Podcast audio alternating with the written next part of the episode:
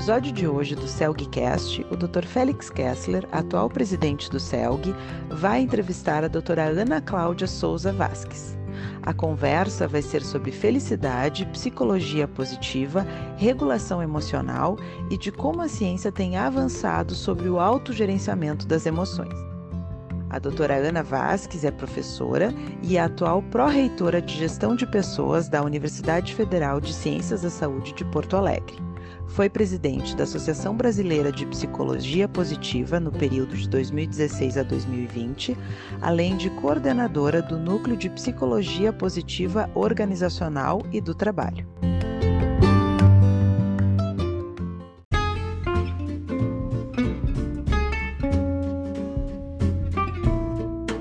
Aproveito para convidar a todos a participarem da Jornada do CELG, Felicidade, Ciências e Psicoterapias, que ocorrerá entre 24 e 26 de junho de 2021. Para maiores informações, acesse celg2021.com.br.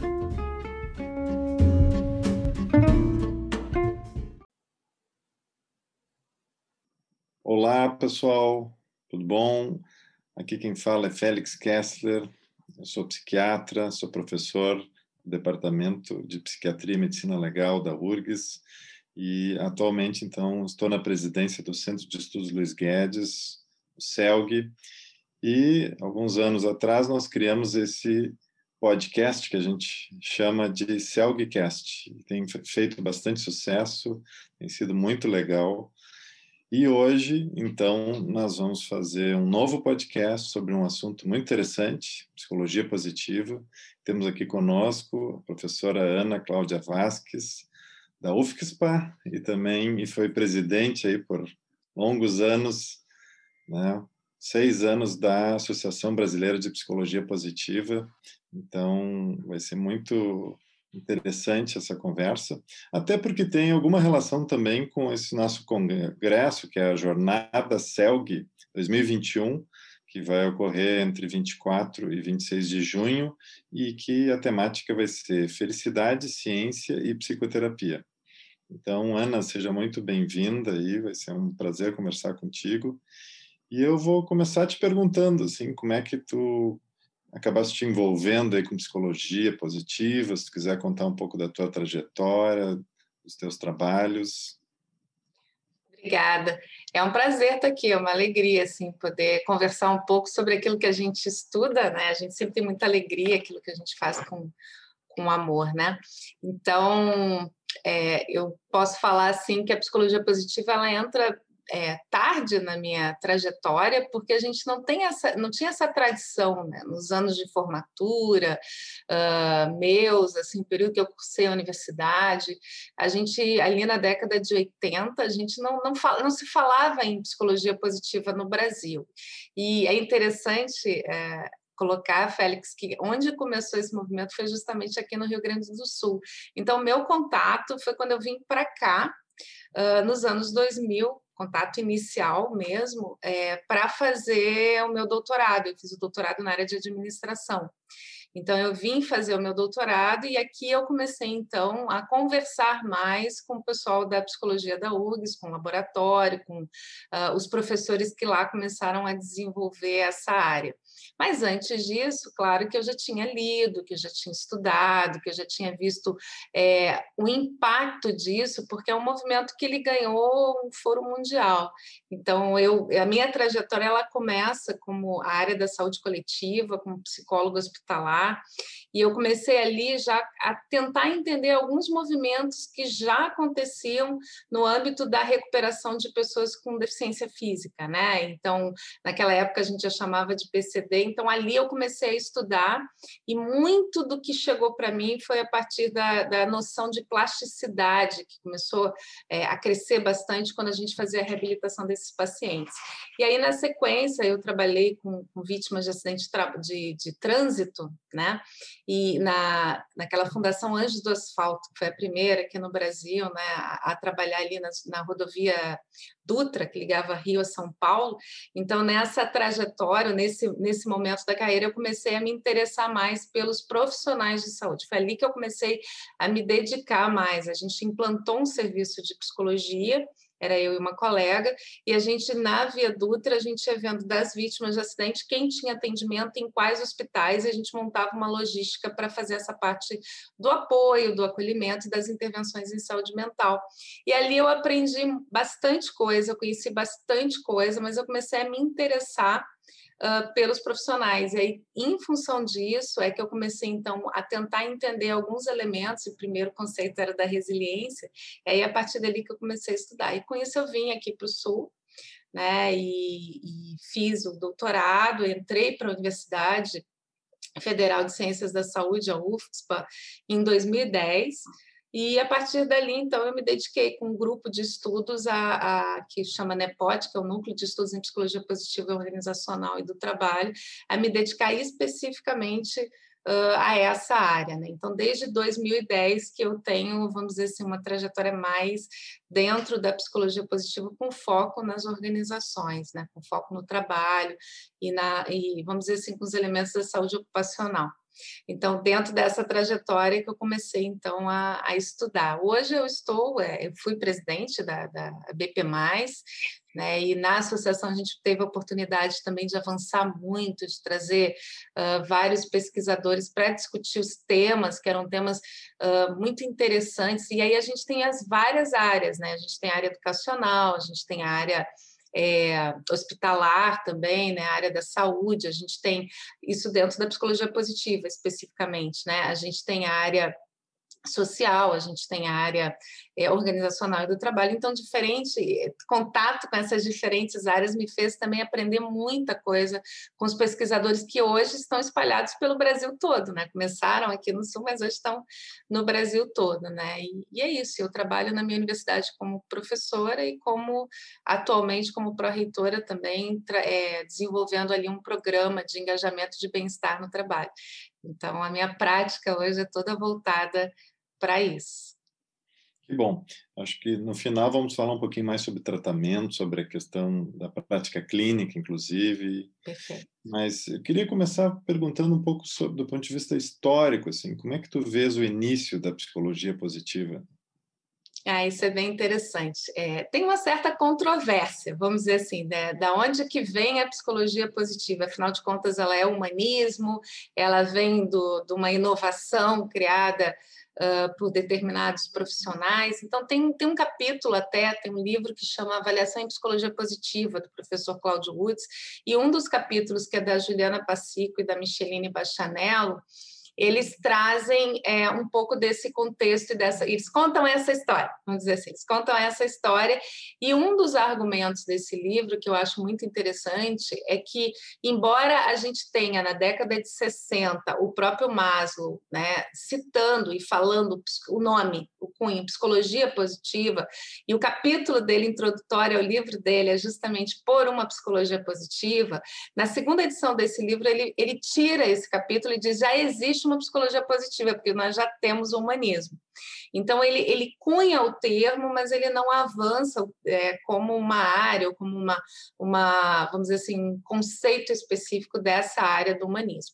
Mas é fato é que a gente tem sim ali algumas noções uh, de dignidade humana, de vida plena, que está muito presente ali na questão da autoatualização, de alguns conceitos do humanismo, que podem sim ter um efeito, e a gente acredita que tiveram um efeito grande ali na década de 70, quando vários pesquisadores, aqui eu vou falar dos pesquisadores da área da saúde ocupacional, mais especificamente, porque eles encabeçaram bastante esse movimento, uh, juntamente com uh, pesquisadores que, que também vêm de outras áreas e não só da psicologia, começaram a olhar para aquilo que estava preservado na vida das pessoas e não só no que estava adoecido.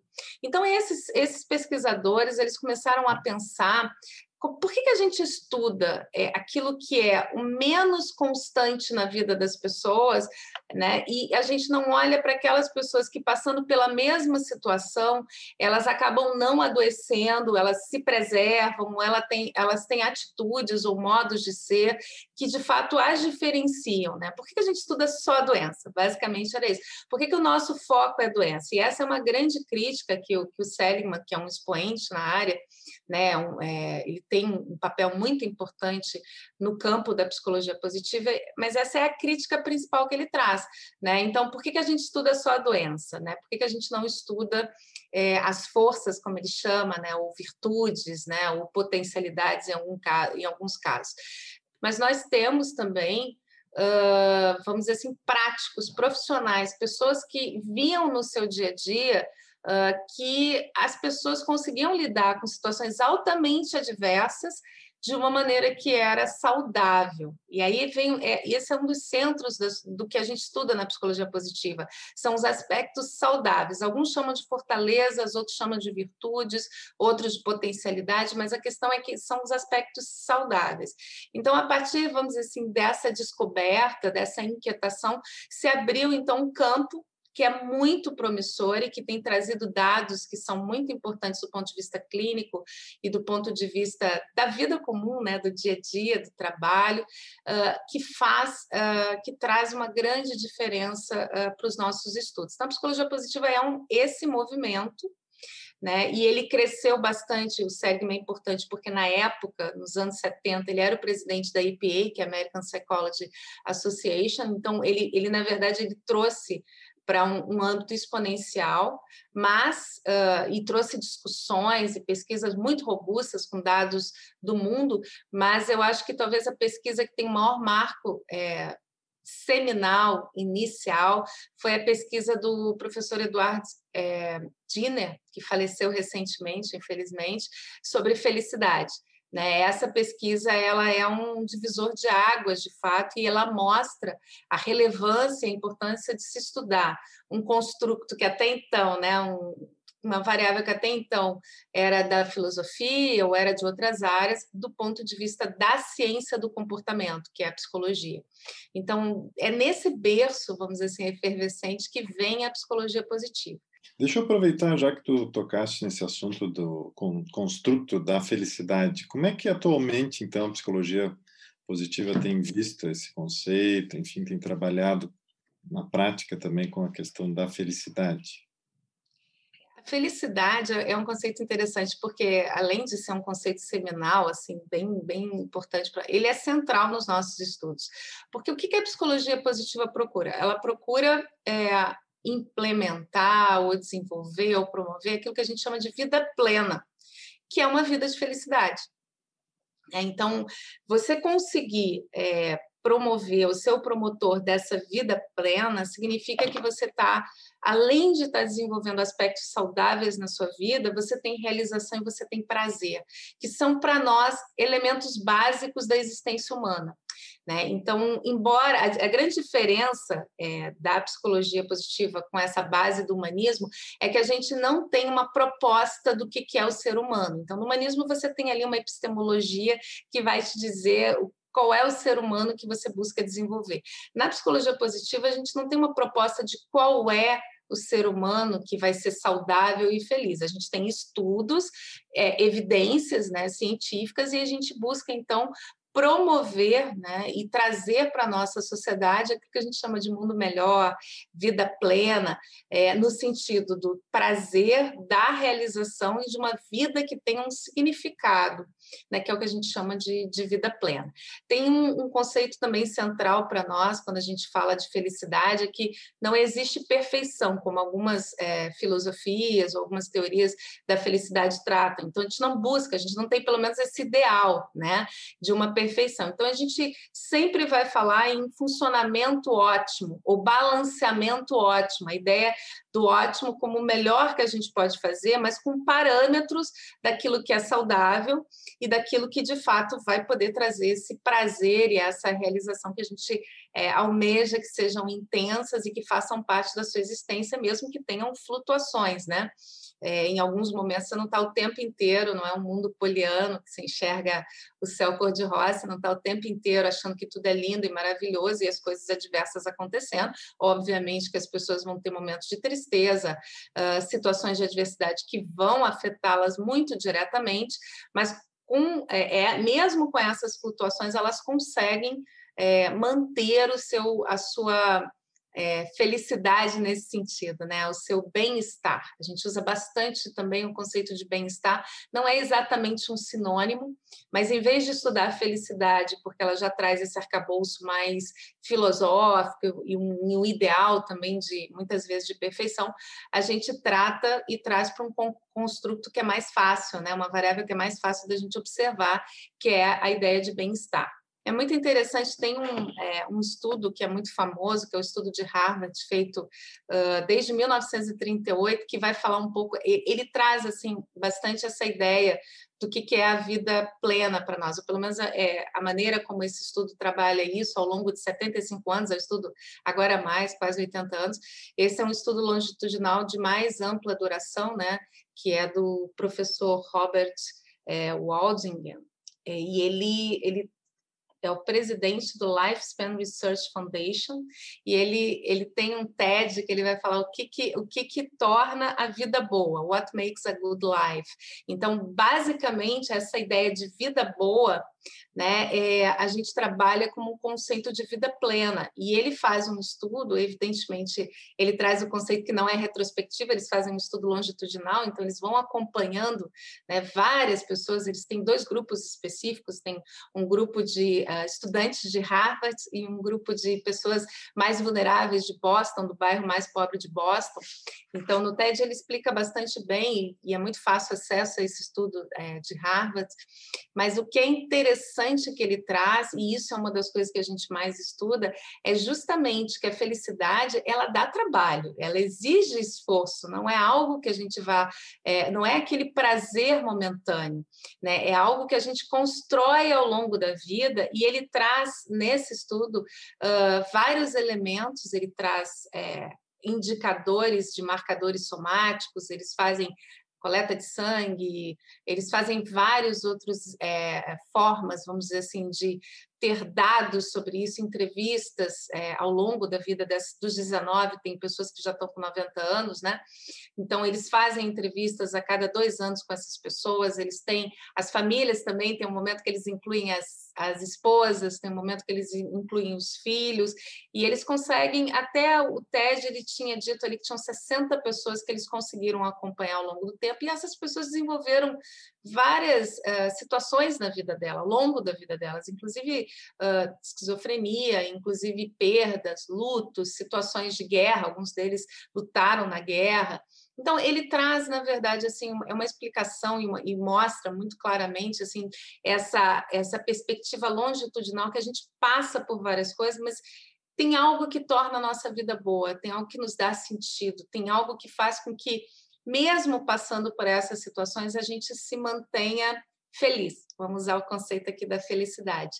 E uma das contribuições desse estudo é justamente falar das conexões sociais, ele vai falar das relações humanas. A gente já sabe bastante sobre isso hoje em dia na psicologia positiva, tem muito estudo que dá suporte a isso, e um deles é do Dinner, inclusive, mas ele traz assim ao longo desses estudos que o que faz é isso, não é a quantidade de relações que você tem, mas também a qualidade, o quanto que essas relações elas permanecem na sua vida e fazem que você possa de fato ter uma troca que seja significativa, né, para você na sua própria identidade.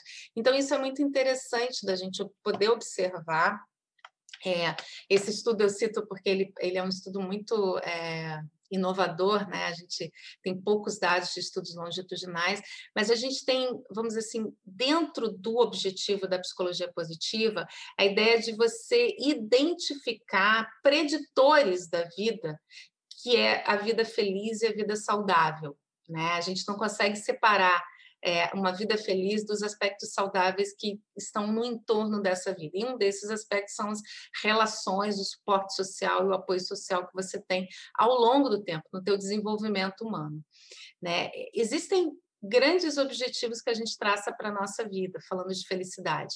Esse estudo traz isso. Tem um outro documentário também que é muito bom, que é da, da BBC, que foi divulgado pela GNT, no canal da GNT, que é Repensando as Emoções, ou o título em inglês é, é Rethinking Happiness, e ele traz, inclusive, uma entrevista com Dinner e outros da área, também traz artistas, então é, um, é um documentário maior, longo, inclusive até dizer para vocês assim que a gente tem todas essas vídeos e vários outros na página da BP+, no site.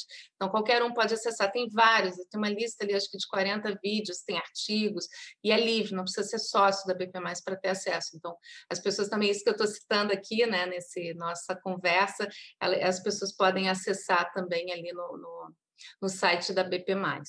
E o que, que ele traz ali? É muito interessante porque ele faz uma comparação, e isso é bem importante até para os tempos atuais, uh, com a psicologia positiva, os cientistas, as evidências e o mercado de autoajuda. Então, eu não queria passar por essa pergunta, Félix, eu sei que está um pouquinho longo, mas eu não queria passar por essa pergunta sem falar um pouco sobre isso. Existe muita literatura de autoajuda que vai falar sobre coisas que são importantes para nós, que são relevantes para a nossa vida pessoal, mas que não estão baseados em dados científicos. E uma das ideias mais vendidas, isso nesse documentário ele traz, é a ideia de que os pensamentos eles podem ser escolhidos e eu posso escolher pensamentos que me fazem bem, bem, de fato, a gente tem um certo manejo, não tem um total manejo, mas tem. Mas é, nessa literatura também existe uma ideia errada de que você, os teus pensamentos podem te causar mal né? Então, você, por exemplo, pode ser sujeito a um ataque terrorista pelos teus pensamentos, se ficar pensando muito nisso. Ou você pode sofrer um acidente de carro se ficar, né, enfim, com algum tipo de medo de carro. Então, tem, tem, vamos dizer assim, algumas ideias que acabam provocando um mal muito grande.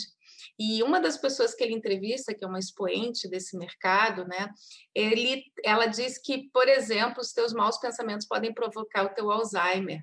Né? Então, não tem evidência científica. E ela diz que pessoas que têm Alzheimer elas se afastam da realidade. Sim, pessoas que têm Alzheimer se afastam, mas existe uma razão e existem é, evidências que vão mostrar o que, que acontece num processo de adoecimento da, da demência. Tu não tem um controle sobre isso por meio dos teus pensamentos. Então, se de um lado tem uh, ideias que, ok, a gente pode entender, por outro lado, tem ideias que podem gerar muito sofrimento e muito dano, e a pessoa fazer escolhas na vida dela que depois podem levá-las a situações muito uh, dificultosas para a vida dela, que vão trazer danos à vida dela sem que ela se aperceba disso. Esse é um mercado da autoajuda que uh, fatura mais de 10 bilhões no mundo. No Brasil, por exemplo, na pandemia, foi a literatura mais consumida.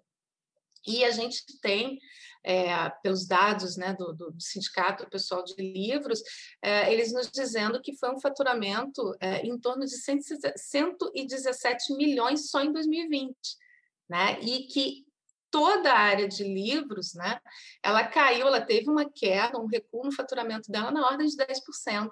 Né? Eles não tiveram. Então, é preciso se olhar com muito cuidado, porque quando a gente fala aqui de felicidade, a psicologia positiva, a gente valoriza, a gente entende, é central para nós, mas nós precisamos trazer isso para o campo da ciência. Não é possível, como essa entrevistada disse pro, no, no, programa, que ela sabe disso por causa do, do, do sinete interior que ela tem, do sininho interior dela. Não, não é assim. A gente tem um conhecimento e a gente precisa confiar na ciência. Ótimo. Uma coisa que eu costumo dizer também é que a gente também não pode mais negar na psiquiatria, na psicologia, que as pessoas podem se ajudar, podem aprender né, a se ajudar. A terapia cognitivo-comportamental, acho que nos ensinou isso, que a gente pode exercitar, ter tarefas que são úteis, então que elas não precisam ser mais totalmente dependentes do seu psicólogo, do psiquiatra, então, mas não é bem o que a literatura de autoajuda oferece às vezes. Então a gente tem que poder separar um pouco qual é o tipo de autoajuda que realmente pode Sim. funcionar ou algo fake que fique muito na superfície ou que ou que passe aquela imagem poliana da, da psicologia positiva que muitas vezes uh, nos perguntam assim uh, que parece que a psicologia positiva vai negar as emoções negativas, que tudo é ótimo, tudo é maravilhoso, que não que a pandemia é fantástica, que a gente não tem estresse nenhum. Então acho que a gente também tem que desmistificar que a gente não pode trabalhar num, sistema de negacionismo de emoções negativas também, né? Não, de jeito nenhum. Aliás, assim, o início da psicologia positiva é talvez tenha sido um pouco radical nesse sentido de trazer, porque é, é uma alegação até que o Seligman faz que eu acho que faz muito sentido. A gente já tem um CID-10, é, um CID, a gente já tem um DSM, né? A gente já tem uma classificação de doenças. O que a gente precisa aprender Uh, é o que, que a gente tem de fatores que estão preservados, de variáveis preservadas e que podem ser impulsionadoras do nosso bem-estar, da nossa realização, né? E dessa forma saudável de viver a vida, né? Do ponto de vista longitudinal. Então, existe é, esse movimento que no início, talvez por isso que as pessoas venham com essa ideia né, de só olha para o aspecto positivo, e, e, essa é uma crítica grande que se faz, inclusive, aos estudos do próprio Seligman, do Csikszentmihalyi, de outros autores que são é, autores uh, que trabalham com basicamente com a ideia das forças e das virtudes, eles fazem aquelas pesquisas com VIA, que é um instrumento que eles têm. Então, essa é uma crítica que se faz, tá? Mas como é que você faz?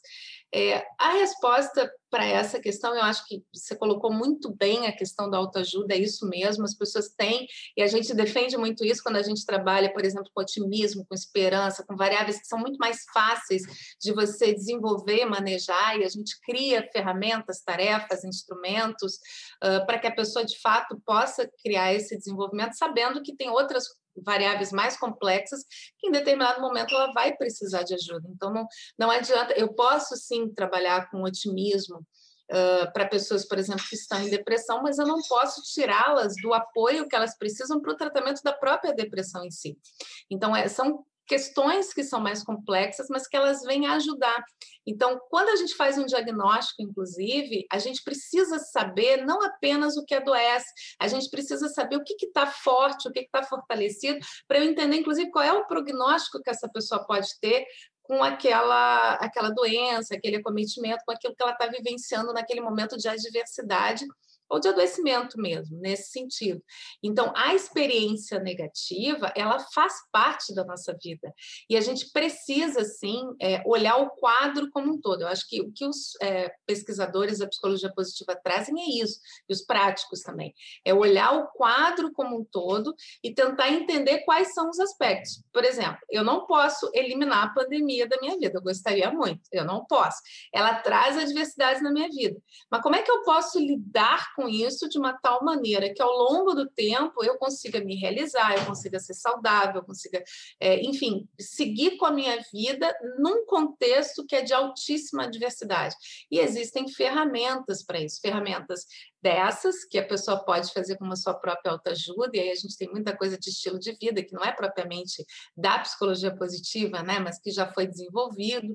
A gente tem aspectos é, que a gente sabe que são necessários, mas a gente também precisa desses dados para poder entender por que, que naquela mesma situação é, duas pessoas reagem de forma diferente. Então, quem reage com, de forma saudável, eu quero saber o que, que, ela, que, que ela desenvolveu para que eu possa fazer isso também para aquela pessoa que não conseguiu fazer isso. Esse foi o estudo de resiliência que eu, que eu citei aqui, o primeiro estudo, né? Em crianças em situações, adolescentes em situação de vulnerabilidade, em que os pesquisadores foram olhar, tá, mas eu quero olhar para esses adolescentes que estão nessa situação e que não vão, é, se, não se tornaram marginais, não fazem é, nenhum tipo de é, falta à escola, nenhum tipo de situação que seja ruim, né, socialmente, que pelo contrário e que eles observaram que essas crianças, inclusive, elas estudavam, elas ajudavam as famílias, elas é, conseguiam sair da situação de vulnerabilidade muito mais rápido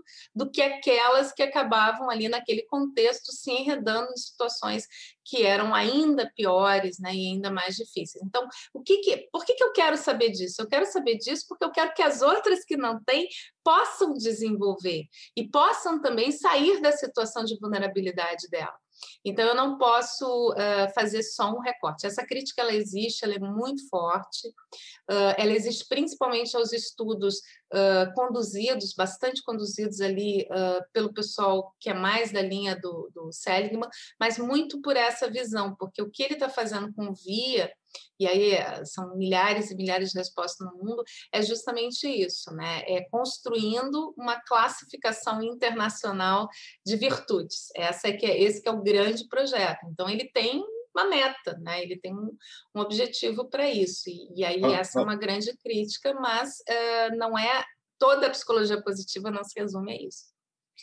Não, só para o pessoal entender, o Via é o Via Character, aquele site, né, isso, né? Que, inclusive, o pessoal com, consegue entrar na internet. Qualquer um. Facilmente, pode preencher, inclusive, o questionário e tal. Isso. Forças. Aí você recebe o seu, né? E ele fica com os seus dados para esse é, grande manual que ele tem, que ele quer construir. Boa. Uh, continuando, antes da gente se aprofundar um pouquinho mais na, na, questão do tratamento, uma última pergunta, um pouco mais voltada para a questão da neurociência, estresse. Tu falaste num TED Talk, eu me lembrei de um TED Talk que eu gosto muito, que se chama How to Make the Stress Your Friend, da Kelly, Kelly McConigal.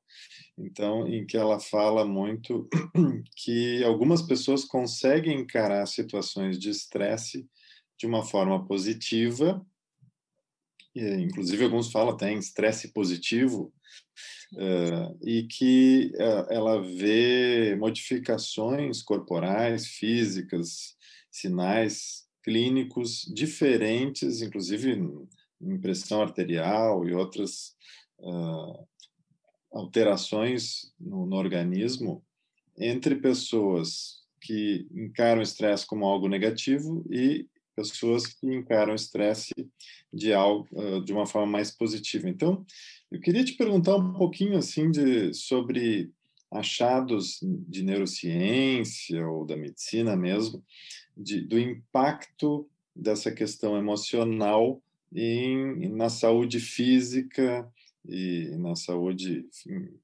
uh, corporal mesmo, o que, que, que vocês estão vendo, em termos de morbimortalidade, inclusive também. Sim. É, a neurociência das emoções ela, ela tem avançado muito. Né? Assim, a gente tem muitos avanços que vão. É, e é muito interessante porque Uh, inicialmente você imaginava que a possibilidade de mudar o comportamento ou das pessoas mudarem o seu comportamento por meio do pensamento. Então, muito do que, do que é construído, inclusive, na linha de tratamento e de intervenção é pela palavra né? Não só tem, nós temos, claro, a interação medicamentosa quando é um tratamento com médicos, mas a gente tem muito da construção e na psicologia positiva, na psicologia de modo geral, a gente trabalha com a palavra, né? Então, ou com algumas intervenções grupais, mas ainda assim é sempre esse ambiente é, com foco na, no no pensamento, na linguagem, né, em fazer as pessoas entrarem num ponto de reflexão, ou mesmo que você pegue a linha do psicodrama, que trabalha com a atuação, né, com a criação de uma cena, ainda assim você tem ali um universo da linguagem, que é o que vai é, tentar fazer essa transformação, né, capaz, tentar gerar uma capacidade de modificar o comportamento. Então, quando a gente fala da, da neurociência, Uh, e, e, a evolução mesmo das emoções e como é que a gente pode entender as emoções, o que mais nos interessa é compreender os marcadores psicossomáticos, porque infelizmente a gente tem uma tradição cartesiana de separar corpo e mente, né? A gente tem uma visão uh, em que a gente acaba compreendendo essas coisas de uma maneira muito separada, quando na verdade a complexidade é muito maior e, e a gente sabe disso porque existe de fato é, uma função da palavra linguística e, e, das emoções que vai permear todas as nossas atitudes e a gente obviamente não pode separar isso do corpo, não tem, não, não, não existe isso. Então é preciso para nós que somos formados por escolas cartesianas, numa cultura cartesiana, fazer um, um exercício para pensar de forma diferente, porque quando a gente trabalha com uh, esse tipo de, de, atendimento, de tratamento, a gente não pode olhar para a pessoa nem só como um corpo, nem só como uma psique. A gente precisa entender esse funcionamento. E eu não estou nem falando aqui de medicina holística, né? eu, eu falo mesmo da maneira pela qual você observa o comportamento, né, as pessoas, as suas mazelas e a maneira pela qual você pretende gerar é, algum tipo de mudança, algum tipo de modificação. A gente teve um marco, vamos pegar o ponto da felicidade. A gente teve um marco em 2019 que ficou muito famoso lá no Fórum Mundial de Davos, em que a gente teve é, uma pesquisadora de Yale, Yale desculpe, uh, em que ela, ela é de um, trabalho, de um laboratório de neurociências de lá, a doutora Ed Kober, e ela trouxe ali é, toda uma discussão né, e fez um apanhado de é, como é que a gente pode remodelar o nosso cérebro é, por meio das nossas experiências concretas, não necessariamente só pelo pensamento, né? Então, a ideia de você ter experiências é, concretas e uma constante ativação desse cérebro. É, isso vinha já de um histórico, quando a gente começou a estudar plasticidade. Eu, eu fiz uma época, quando eu me formei, eu trabalhei muito com é, eu gostava muito de pessoas em reabilitação, né? Eu trabalhei bastante, muitos anos nessa área, e eu venho, vinha de uma época que se dizia assim, não tem mais jeito, teve lesão na coluna, mesmo que foi parcial, não tem mais o que fazer, essa pessoa não vai recuperar esse ou esse movimento, ela não vai recuperar essa ou essa capacidade cognitiva, e na prática, a gente observava recuperações que até então eram chamadas de milagres, né? E aí veio esse conceito, então, ali na década de 80, uh, que é esse conceito de que nós temos sistemas neurais que são muito mais complexos, né? E que uh, os neurotransmissores e os circuitos neurais que se fazem permite que haja uma recuperação, uh, não naquela divisão do cérebro hemisfério direito e hemisfério esquerdo, embora a gente saiba que eles sejam especializados, mas que existe é, uma complexidade e uma forma realmente de ativação que é diferenciada. E a doutora Ed, ela traz isso e, e ela vai falar desses circuitos e, e, e ela traz isso para o campo da prática, falando das emoções. Então, o que, que, ela, que, que ela vai trazer? Né?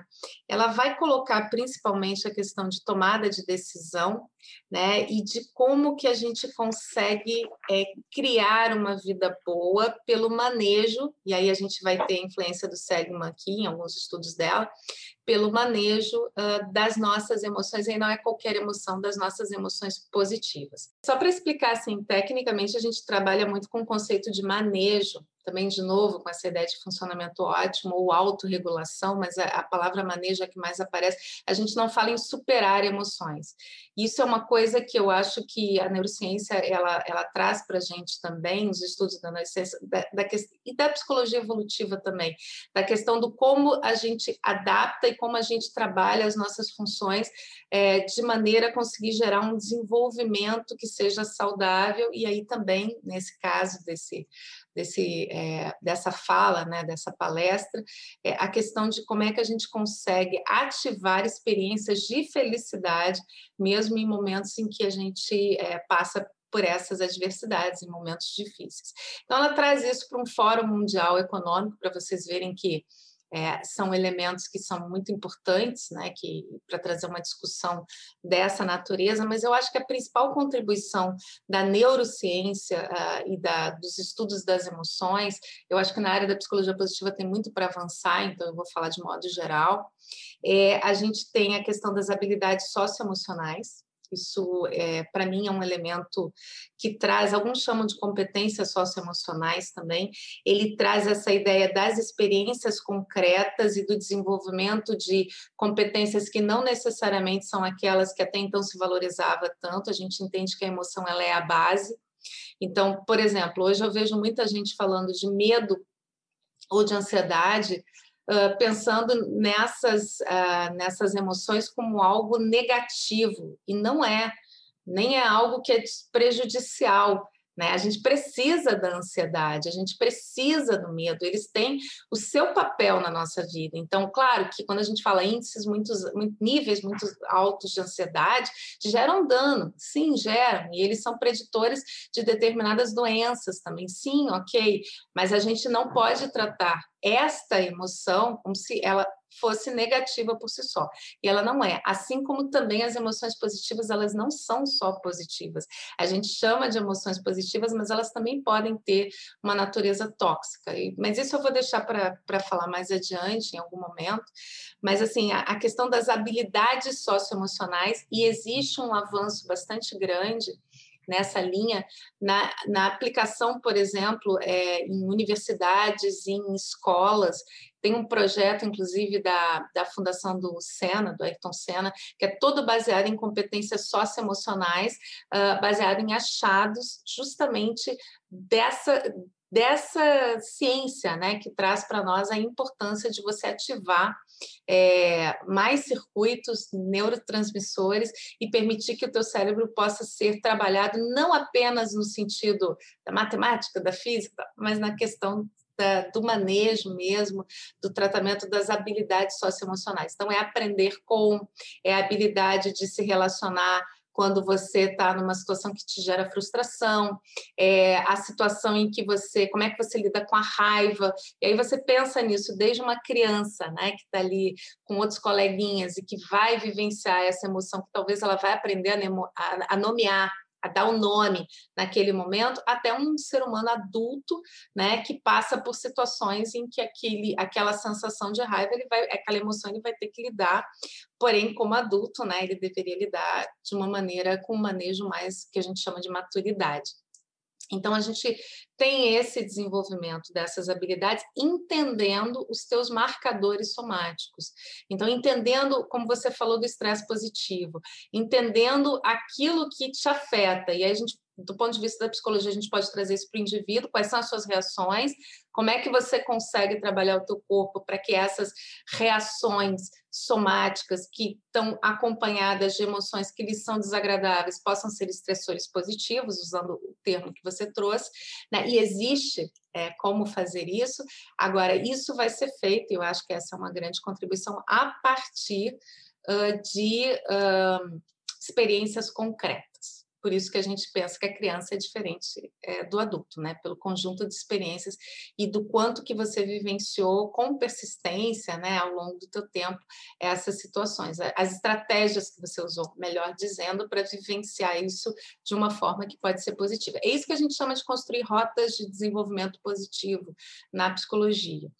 E aí a gente tem um outro lado que eu queria trazer, essa questão neurociência, da neurociência das emoções, que eu gosto muito, que é quando você começa a trabalhar com a criatividade também não só pensando em manejo, né, pensando em como é que você vai lidar com situações difíceis, mas pensando na criatividade. Aí tem um outro TED Talk que eu gosto muito, né? Esses TEDs nos ajudam, né? A gente tem umas pessoas que são muito interessantes. Esse é o Dr. Charles Lamb, que é um neurocientista, ele é músico também, ele toca jazz, e é sobre improvisação. E ele fez um estudo com, com, sobre improviso na música, e dentro desse estudo ele pegou não só é, esse pessoal do jazz, né, que toca no jazz, mas ele pegou rappers também. E aí ele começou, eu queria, queria que ele pegasse aquele pessoal do Ceará, sabe, que também que faz, não sei se é do Ceará, mas eu ouvi no Ceará que faz os repentes, né, os repentistas, mas é a mesma coisa, assim, aquelas pessoas que criam ou a música ou a letra uh, ali na hora, né, que não tem um é, não tem um script que você vai sempre repetir. E ele faz essa, essa diferenciação entre improvisar e memorizar, e ele vai trazer justamente a questão do humor, né, que é uma emoção, né, e ele vai trazer é, a possibilidade de você inventar uh, e criar coisas no improviso, uh, porque justamente o cérebro ele é multifuncional. Então é, é, muito interessante esses avanços do ponto de vista da criatividade. A gente tem é, pesquisadores da área da criatividade, muitos deles usam é, essa base da neurociência, outros é, vão por outra linha, mas a gente vai ter, assim, por exemplo, a professora Tatiane Nakano, que é, que é de São Paulo, ela trabalha com a questão dos superdotados, né? A gente tem a professora Solange Westler também, que trabalha com a questão desse improviso, da inovação, da criatividade em vários campos da vida, na educação, enfim, outras áreas.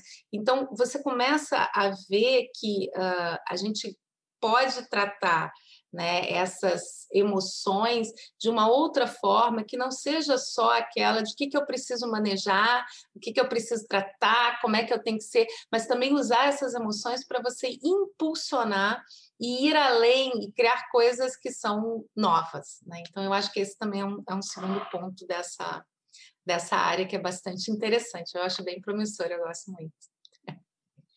Bom, tu falaste em, estratégias e experiências concretas.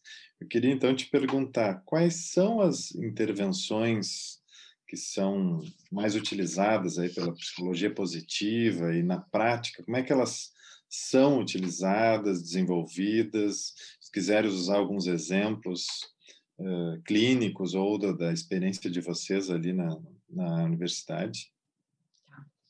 Uh, por ser uma área nova, evidente que assim a gente tem um tempo né, para desenvolvimento. Então, se você pensar que aqui chegou nos anos 90, a gente tem uns 10 anos, mas dentro desses anos a gente vai ter um tempo em que se começou a falar dos construtos, começou a estudar, depois começou a se construir instrumentos, gerar uma série de evidências e uma série de ações.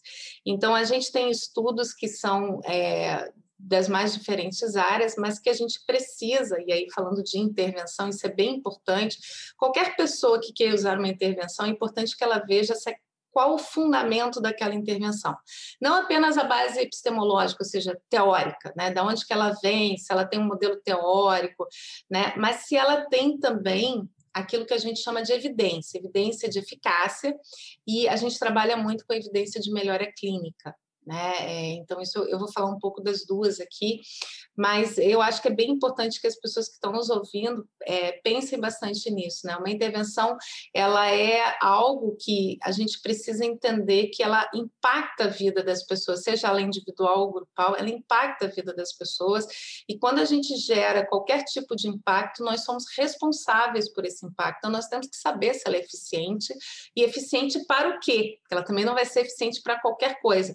Então, quando eu construo uma intervenção, uh, pensando, por exemplo, uh, eu quero aumentar a gratidão nas pessoas, eu construí essa intervenção porque eu acho que a gratidão é uma emoção positiva, está todo mundo falando de gratidão, eu acho que é importante. Você tem que cuidar com isso, porque nós temos estudos, inclusive uma aluna minha desenvolveu um estudo também nessa linha, que mostram que a gratidão, se ela, determinados níveis, em determinadas situações, ela pode, ao invés de gerar bem-estar, ela pode pode gerar sensação de culpa, ela pode gerar vitimização.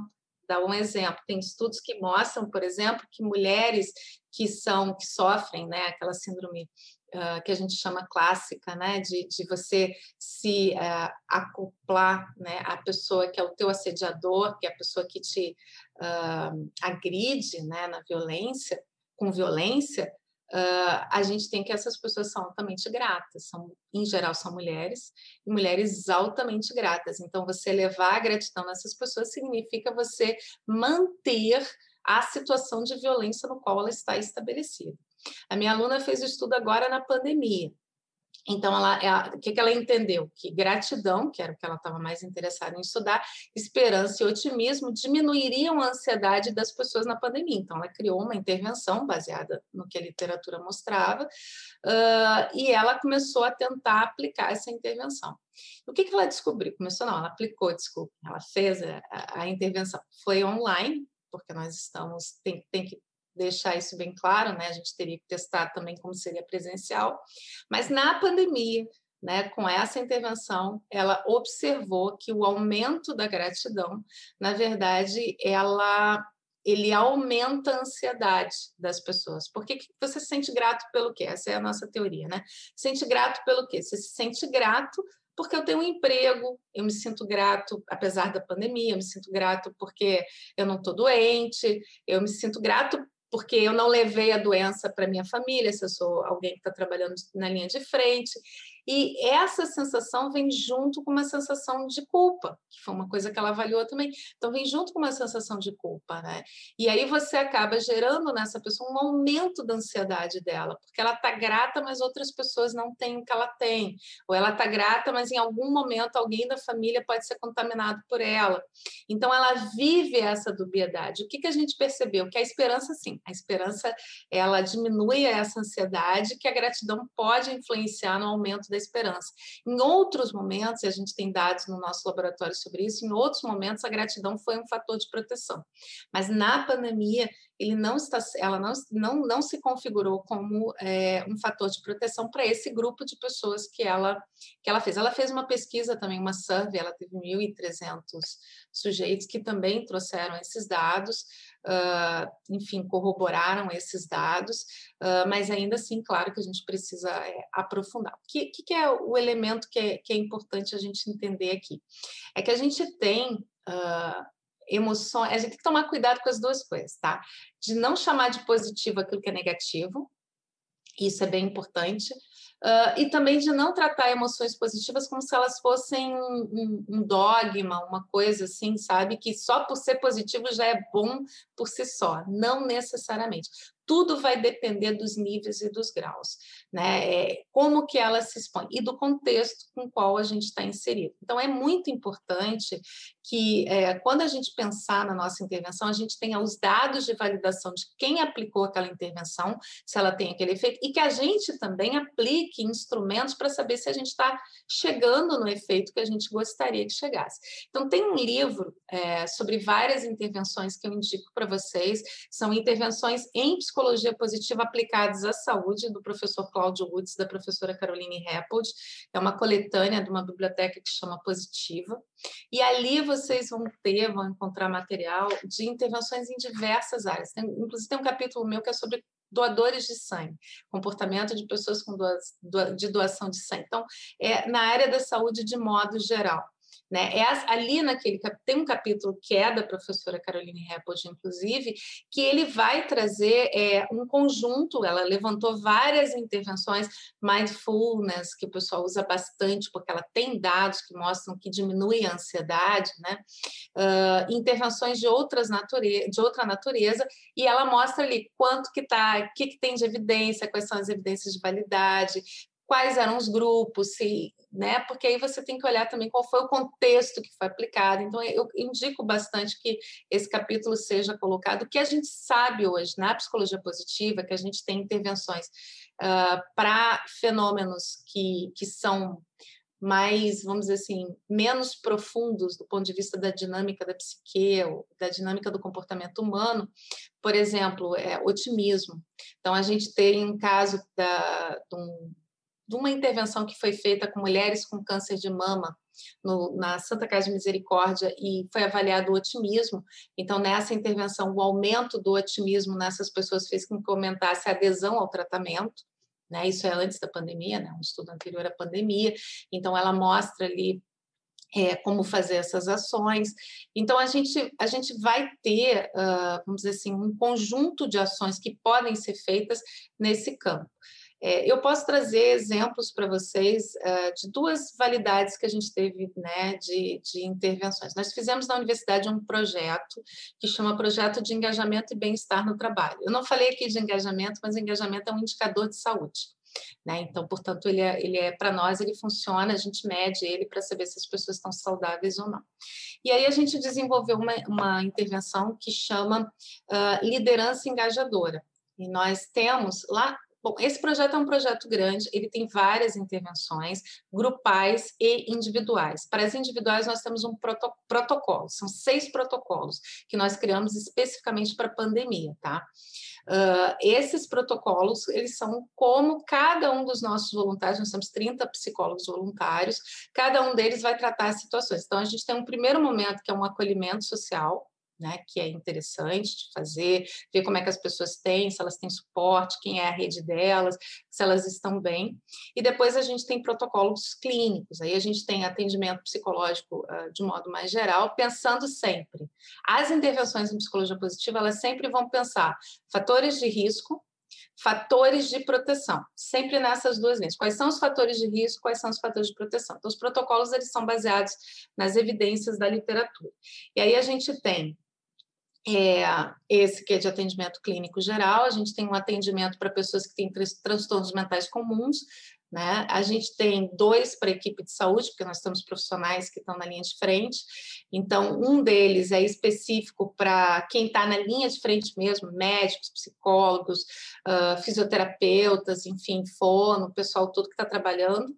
Uh, e a gente tem um protocolo que é para aqueles que estão na área da assistência, no apoio, mas não diretamente à Covid, porque a gente viu que tinha é, uma diferença. Né? E a gente tem um protocolo que é o protocolo de luto específico para o luto, que agora, inclusive, nós estamos aperfeiçoando com uma técnica com o pessoal da Unifesp. Mas nós temos, então, esses seis protocolos. Como é que a gente observa é, a validade dele? Primeiro, na questão da melhoria clínica dos casos. A gente faz a avaliação e a gente consegue ver ao longo do tempo Uh, antes e depois, com instrumentos psicométricos válidos, se a pessoa melhorou naquilo que a gente entende que ela precisa melhorar. Então, por exemplo, burnout, se a gente tem pessoas com diagnóstico de burnout, então a gente avalia antes e depois, mas a gente não avalia só o burnout, a gente avalia se a pessoa tem engajamento, como eu já falei, como indicador de saúde, a gente avalia outros elementos também. A gente pode avaliar a ansiedade, aí vai depender de cada atendimento ali, conforme o que o protocolo traz para nós, tá? Tem ali diretrizes, mas tem coisas que são é, protocolos. Uh, a gente, para vocês terem uma ideia, nossa universidade, nós somos ao todo, contando técnicos e docentes, 587 servidores. Nós temos em torno de 60 bolsistas de apoio técnico e 40 estagiários. Essa é a população atendida por este programa. Nós fizemos, chegamos a fazer em torno de 322 atendimentos concomitantes ali é, durante a pandemia. Nós fazemos esse atendimento desde abril do ano passado e atendimento que é específico à pandemia em si, as pessoas depois são encaminhadas, elas precisam, né? Mas ele não tem um tempo, não é psicoterapia terapia breve, que tem um tempo, né? Ele vai receber alta no momento em que uh, tiver sido atendido a todos os elementos do protocolo e a pessoa pode ou não ser encaminhada para um outro tipo de atendimento. É, nesse período, a gente criou um mapa de saúde, um radar de saúde. O que, que eu posso dizer em termos de indicadores de modo breve? É, nós tivemos em torno uh, de 11 a 13%, agora não lembro o exato número, de pessoas que uh, suspeitas né, e acometidas com a Covid-19. Então, o nosso protocolo, inclusive o primeiro, era aquele que dava as instruções, e nós temos o teste também. Então, quando alguém diz, olha, eu estou com sintomas gripais, a gente encaminha para o telesaúde e eles fazem o PCR, porque nós temos isso na universidade, né? Então, a gente tem um acompanhamento de casos suspeitos, casos positivados e casos uh, que, e quem foi internado, quanto tempo ficou internado, a gente faz todo o acompanhamento com a família, evidentemente, uh, e depois com o próprio servidor. Nós tivemos, uh, eu conto nos dedos de uma mão quantos casos a gente teve graves, e com profissionais nós temos em torno de 25% do nosso pessoal trabalhando na linha de frente em atendimento à Covid, então é muito abaixo de qualquer outro. Claro que não é só por nossa causa, né? O que a gente pode dizer. Mas nós não tivemos nenhum óbito de nenhum servidor nosso. Nós tivemos um caso de um aposentado né? mas nós não temos um programa para aposentado. E no caso da Santa Casa de Misericórdia, também aí na minha pesquisa, a gente pegou toda a equipe de fisioterapia e fez esse protocolo de intervenção grupal com toda a equipe, usando os líderes e os seus liderados. Né? Então, essa intervenção está descrita num capítulo do livro Protocolos de Atendimento em Saúde Mental na Pandemia. Esse livro tem download, download gratuito, é só entrar no site da universidade, tá, tem lá depois eu posso passar os dados, mas ele uh, traz ali as intervenções individuais e as intervenções grupais. Nós fizemos quatro.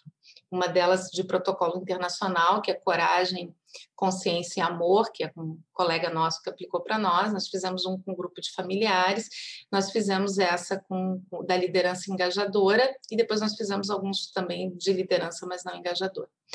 Essa da liderança engajadora a gente mediu antes, foram sete meses. A gente mediu antes de começar, a gente mediu quando terminou e a gente mediu quatro meses depois. A gente avaliou. E aí, a partir daí, a gente faz, existe esse, essa técnica, índices de melhora clínica e entrevistas individuais. A gente conhece individualmente todos eles, né? Então, é, ali a gente conseguiu, conseguiu ver casos, por exemplo, quem é que diminuiu uh, o engajamento e aumentou a ansiedade. Você consegue trazer, bom, mas essa pessoa aqui perdeu o pai, ou estava com com a familiar, ou teve Covid nesse período. Então, você consegue ver nos três tempos se houve um índice de melhora clínica. E essas pessoas, todas elas, mesmo depois, elas continuaram é, protegidas. Então, a gente fez uma análise da validade, né, da eficiência, a gente percebe que sim, que principalmente do tempo 1 ao tempo 2 as pessoas continuaram engajadas, conseguiram manter, diminuiu um pouco depois, porque elas já não tinham mais as atividades, diminuiu um pouco depois, mas ainda assim elas continuaram aquilo que a gente queria, que era o engajamento. O que, que a gente não observou que afetou? As equipes faltou chegar nas equipes, mas as lideranças, sim, elas foram beneficiadas. É, e uh, o que a gente observou na melhora clínica individualizada por cada caso, com os nossos gráficos, é que alguns casos pontuais a gente teve que aí sim fazer uma intervenção do protocolo individual, mas a gente não precisou fazer para todos. E a gente viu que essa intervenção grupal, virtual, com foco no engajamento, teve um aspecto de proteção bastante grande é importante, né? relevante. A gente não espera, eu, eu queria dizer isso, a gente não espera aumentar o engajamento das pessoas nessa época, a gente espera que as pessoas continuem saudáveis, é isso, é o trabalho saudável nessa intervenção que nos interessa. Né? Excelente, parabéns aí pelas iniciativas. É, o que nós fizemos lá no Hospital de Clínica, a gente criou um programa em parceria com o CELB, inclusive, que a gente chama de HCPA com você, é quase uma tenda de primeiros cuidados psicológicos para o pessoal, para os profissionais de saúde poderem acessar em qualquer momento durante a semana, das 8 às 18, e que a gente atendeu já em um pouco mais de um mês, mais de 100 pessoas com, sob efeito de estresse, alguns com crise de pânico, depressão, Sim. até risco de, de, de suicídio, enfim.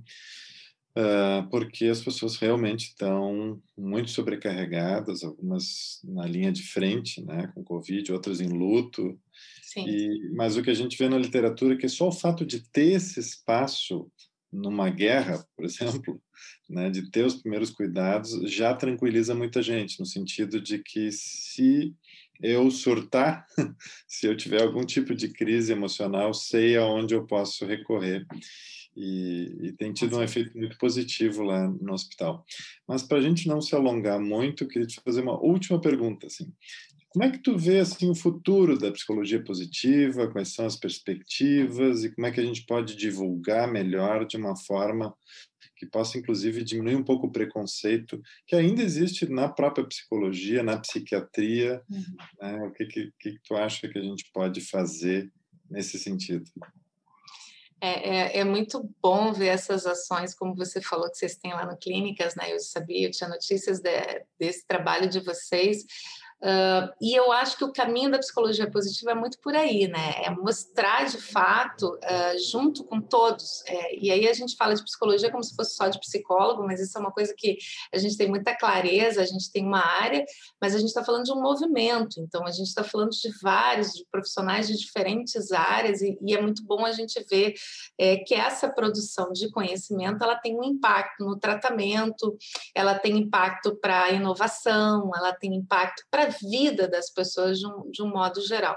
Então, assim, se a gente pensar que é, hoje, né, a maior morte, né, do, infelizmente, dos brasileiros já ultrapassou é, todas as outras, é por Covid, e que já tem estudos no mundo todo demonstrando uh, o impacto na saúde mental. Você falou dos profissionais de saúde, profissionais de saúde, especialmente aqui no Brasil, pelas condições que eles estão, profissionais não, vamos falar trabalhadores, né? Porque tem alguns que é, são diferentes níveis, né? Não só o superior.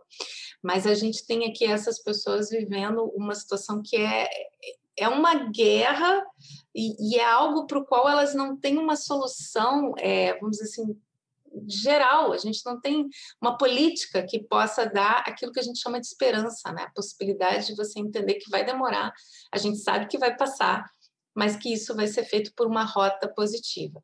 Então, o que eu vejo é que a gente tem um trabalho muito grande Uh, e é um trabalho conjunto. Acho que a psicologia positiva e todas as pessoas que têm essa visão positiva, né, esse movimento né, de buscar os fatores de proteção, devem mostrar é, o que, que a gente já tem de evidência, porque a gente tem bastante, não é pouco, uh, e a gente deve buscar é, trazer o nosso conhecimento de uma maneira prática. Eu acho que isso é uma coisa que, inclusive, as universidades estão aprendendo a fazer, né? É, é levar para o dia a dia, para as pessoas entenderem as coisas práticas que elas podem fazer em relação ao, a todo esse período que a gente ainda tem pela frente. A gente não, não, não dá para falar de um novo normal, eu, eu nem gosto muito dessa discussão, mas dá para falar de rotas e, e, de escolhas e de caminhos que a gente pode fazer. Então, se a gente conseguir uh, juntar é, e trazer as pessoas ao entendimento de ações e estratégias,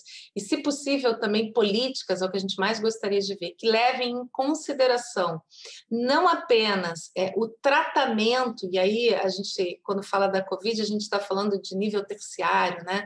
mas também a gente tem que pensar na questão de prevenção, na questão da promoção de saúde, então a gente conseguir levar isso e trazer esse é, conhecimento embasado para a prática talvez seja o nosso maior desafio, porque não nos falta mais é, conhecimento, falta no sentido que a ciência está sempre incompleta. A gente sempre vai buscar mais, sempre vai buscar saber melhor e sempre vai buscar especificar. Mas é, o, que, que, o que a gente já tem hoje de evidência é muito grande. A psiquiatria positiva tem muita evidência. Vocês têm dados é, que de fato podem trazer o benefício a tratamentos que estão sendo feitos hoje que podem ser modificados pela base de conhecimento e de evidência que já está posta, que já está dada. Né? Então, é, a gente precisa avançar? A gente precisa e vai avançar. Mas eu acho que talvez o nosso maior desafio seja, é, na psicologia, trazer isso uh, para aspectos mais amplos que não seja apenas é, o nosso consultório, o nosso fazer, no meu caso, dentro da pró-reitoria, mas assim, trazer isso para o dia a dia, porque é o assunto mais relevante uh, para a sociedade, a sua saúde mental, não tenha dúvida disso. A gente já tem ouvido falar bastante, a economia é importante, é evidente que é importante, a saúde é importante, a vida é importante, mas nós precisamos estar saudáveis e nós precisamos ter saúde mental para que a gente possa gozar, vivenciar né, tudo que vem pela frente. A gente vai viver momentos muito difíceis, mas como é que a gente faz? E aí vem para aquela primeira pergunta né, lá do movimento da psicologia positiva: como é que a gente faz para viver esse período de adversidade de uma maneira saudável e feliz? Né? E para isso a gente vai precisar ter mais cuidado uns com os outros. A gente vai precisar influenciar mais, não só os nossos pares, mas pessoas da sociedade que talvez a gente não, ter, não tivesse até então nenhum cuidado. Então, do ponto de vista mais imediato, eu acho que é isso.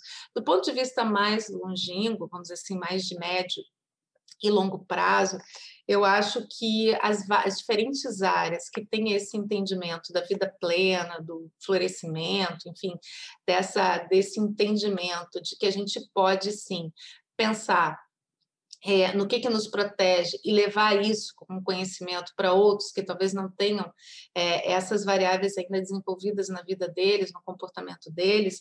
Então, a conjunção dessas pessoas é trazer aí sim inovação, novos estudos, novas contribuições para a vida prática, mas também para a ciência, né? Então, para aquilo que a gente talvez não esteja vislumbrando na prática hoje, mas que pode ser um futuro. Então, isso para mim é, é, talvez o elemento mais importante. Eu acho que a maneira para responder às pessoas que nos criticam é, sendo bem direta, Félix, é o trabalho. Né? É o trabalho e talvez isso, um esforço de comunicação. É, eu gostaria muito que a gente tivesse iniciativas mais conjuntas com as diferentes áreas, mais interdisciplinares, mas eu entendo que isso vem também com amadurecimento e com um corpo de conhecimento em que a gente possa pensar. É, eu gostaria de incentivar quem está nos ouvindo, né, que pudesse trabalhar para que isso possa, esse conhecimento possa se espraiar, para que a gente juntos, de mãos dadas, a gente possa construir um mundo melhor, uma sociedade melhor, um Brasil melhor, né, um estado melhor, uma cidade melhor. Eu, eu acho que isso não é utopia, isso é muito trabalho. Né? Lá no início eu falei, a felicidade dá trabalho, ela não está dada para nós. Então é, é trabalho e é trabalho conjunto. Então acho que essa é a melhor resposta que a gente pode dar. Concordo plenamente. Acho que o, os dados vão mostrando e vão convencendo aos pouquinhos, né? E a gente tem visto muitos dados que vão uh, nos levando nessa direção de que essa questão da positividade tem um impacto, inclusive em morte e mortalidade, que isso isso chama muita atenção, né? De diminuir mortalidade, de afetar doenças, especialmente doenças psicossomáticas. Sim. Né? Então, e Félix, só me permita dizer uma coisa, é, a questão da imunidade está sendo muito estudada agora também, né? E a, a relação, é, isso vem muito também pela neurociência, né? A relação com o nosso sistema imunológico também, algumas emoções positivas, elas já são identificadas é, como um aspecto que, de fato, tem é, uma influência grande na recuperação das pessoas, né? Na, seu, na ativação do seu sistema imunológico. Se falava muito em dopamina, hoje a gente tem outros uh, elementos, mas já existe, na verdade, é, conhecimento, inclusive no sentido que mais nos preocupa hoje, que é a é, imunologia. E aí eu queria trazer o sistema imunológico. E aí eu queria trazer sem assim, lembrança aquela aquela ação que a gente não pode pensar como uma intervenção, mas que foi uma ação amorosa de uma enfermeira que criou aquelas mãozinhas com água quente, que não sei se você já viu que ela junta, ela enche as luvas com água quente e, e junta as duas luvas e coloca na mão do paciente de COVID. Então, que parece a sensação que esses pacientes têm que alguém está segurando a mão deles o tempo inteiro. Aí você vai pensar como elas receberam a crítica. Você está perdendo tempo para fazer isso? Está deixando de, né, de fazer as suas para fazer isso, mas a diferença que isso faz na vida de cada um deles é muito grande. E isso mostra para nós exatamente essa ideia de que uh, é positivo, porque justamente traz um aspecto da nossa vida que é essencial. Então, esses que às vezes a gente nem valoriza, é, de fato tem um impacto muito grande na nossa, no ser humano que nós somos. Que legal. É, então, é um exemplo singelo de, de uma ação que pode ter uma repercussão. A gente vai esperar mais dados aí para comprovar, Sim. mas não duvido que tenha uma repercussão interessante. Sim. Nós, no fim, conversamos mais de uma hora num sábado aqui, né? E o que e eu tentei exercitar a psicologia positiva e consegui, acho que me diverti bastante, né? O que que poderia ser um estressor trabalhar no sábado, eu acho que foi muito legal, aprendi bastante também. Quero te agradecer muito aí, uh, o CELG como um todo e todos nós da diretoria e sócios. Certamente esse podcast vai se difundir além do Rio Grande do Sul, e inclusive alguns já estão ouvindo fora do país, então é uma satisfação muito grande e posso, vou deixar para ti aqui o nosso abraço. Ah, eu que agradeço, é um prazer, é um privilégio falar do que a gente gosta e ver que eu estou sorrindo o tempo inteiro, né? Então é uma alegria para mim poder falar disso, poder contribuir, poder chegar a várias pessoas que entendem que essa é uma mensagem importante. Eu agradeço ao SEG, CELG, perdão, agradeço o convite e me sinto assim muito honrada de estar aqui com vocês. Que bom, então ficamos por aqui. Um abraço a todos. Um abraço.